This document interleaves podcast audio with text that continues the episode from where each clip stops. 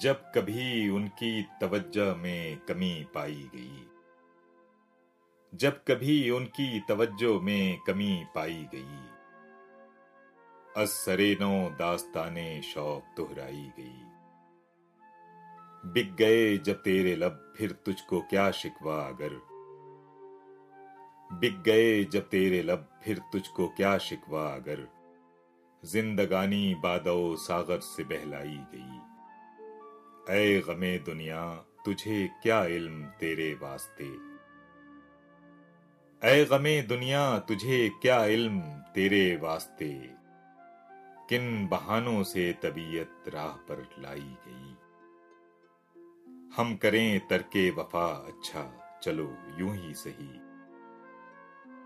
हम करें तरके वफा अच्छा चलो, यूँ ही सही। और अगर तरके वफा से भी न रुसवाई गई। कैसे कैसे चश्मो आरिज गर्द गम से बुझ गए। कैसे कैसे चश्मो आरिज गर्द गम से बुझ गए। कैसे कैसे पैकरों की शान जेबाई गई। दिल की धड़कन में तवाजुन आ चला है, खैर हो। दिल की धड़कन में तवाजुन आ चला है, खैर हो। मेरी नज़रें बुझ गईं या तेरी रानाई गई। उनका गम, उनका तसव्वुर, उनके शिकवे अब कहा? उनका गम, उनका तसव्वुर, उनके शिकवे अब कहा? अब तो ये बातें भी ए दिल हो गईं, आई गई। जुर्रते इंसान पे गो, तादीब के पहरे रहे। जुर्रते इंसान पे गो, तादीब के पहरे रहे। फितरते इंसान को कब जंजीर पहनाई गई। अरसए हस्ती में अब तीशा जनों का दौर है। अरसए हस्ती में अब तीशा जनों का दौर है। रस्म चंगेजी उठी तौकीरेदार आई गई। जब कभी उनकी तवज्जो में कमी पाई गई।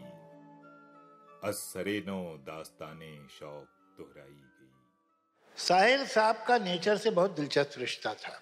अब देखिए ये मैं बहुत उनके ट्रेड सीक्रेट आपको बता रहा हूँ। ये मैंने ऑब्ज़र्व किया उन्होंने मुझे बताया थोड़ी था। वो जब उन्हें लगता था कि गाने में कोई नया एंगल नहीं है कोई ऐसा अछूता एंगल नहीं है जैसे कि उनके कई गानों में है तुम आ, मुझे भूल भी जाओ तो यह है तुमको मेरी बात, मेरी बात और है मैंने तो मोहब्बत की।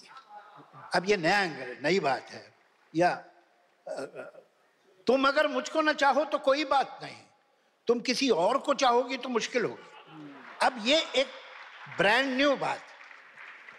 वहाँ इन गानों में आपको साहिर के नेचर नहीं मिलेगा। जब साहिर को लगता था, मेरा, ये मेरा ऑब्जर्वेशन है एज राइटर और रीडर कि एंगल में कोई नयापन नहीं है तो वो उसे विस्तार दे देते थे। उसमें नेचर को साथ ले आते थे। वजह क्या है कि नेचर के बगैर इश्क जो है वो बहुत ही मामूली काम है। तुमने कहा, मैंने कहा मैंने कहा, तुमने कहा, भाई इतना हो गया, तुम, मैं मैं, तुम।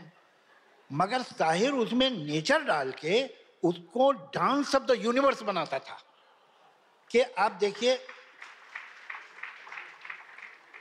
पेड़ों की शाखों पर सोई सोई चांदनी, तेरे ख्यालों में खोई खोई चांदनी और थोड़ी देर में थक के लौट जाएगी।